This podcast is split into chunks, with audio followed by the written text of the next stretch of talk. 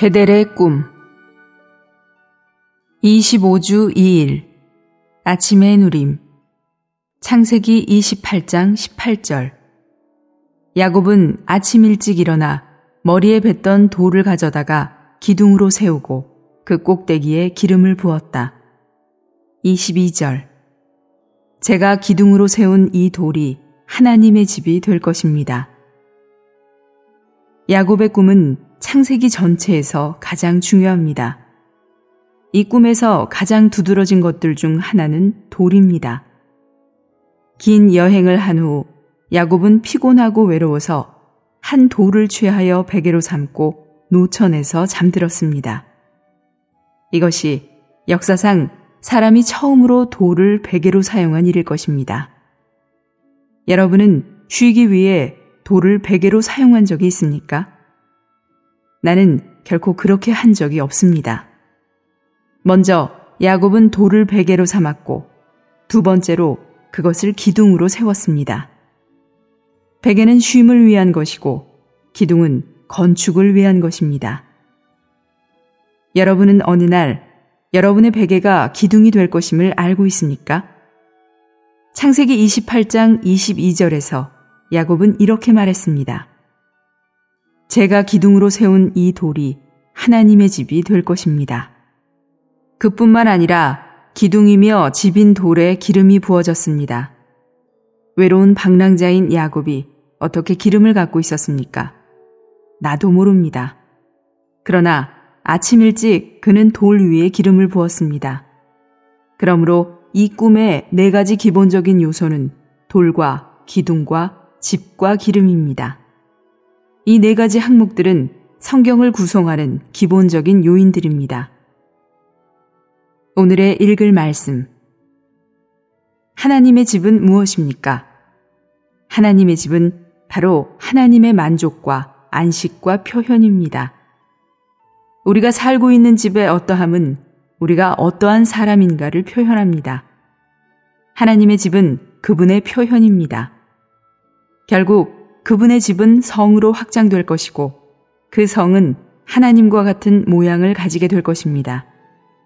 요한계시록 4장 2절과 3절에 따르면 하나님은 벽옥의 모양을 하고 계시며 21장 11절에 의하면 새 예루살렘 온 성이 벽옥과 같은 모양일 것입니다.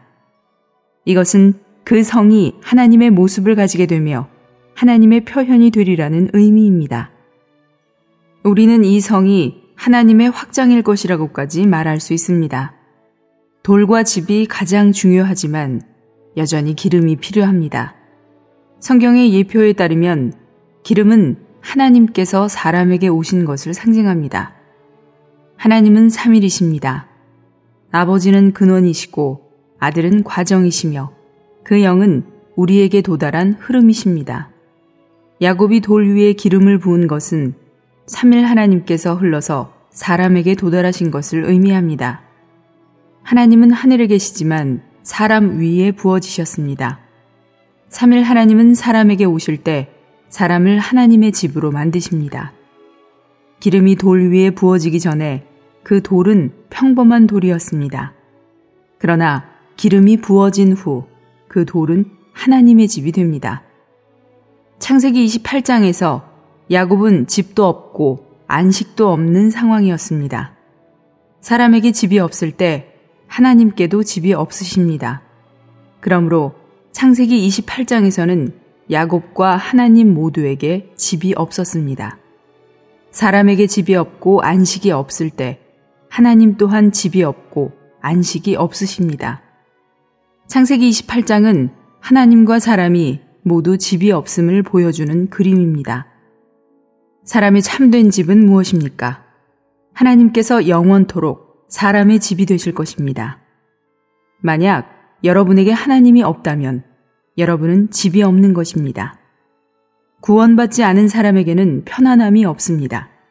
왜냐하면 사람의 참된 집은 하나님이기 때문입니다. 하나님의 집은 무엇입니까? 사람입니다. 사람의 집은 하나님이고 하나님의 집은 사람입니다.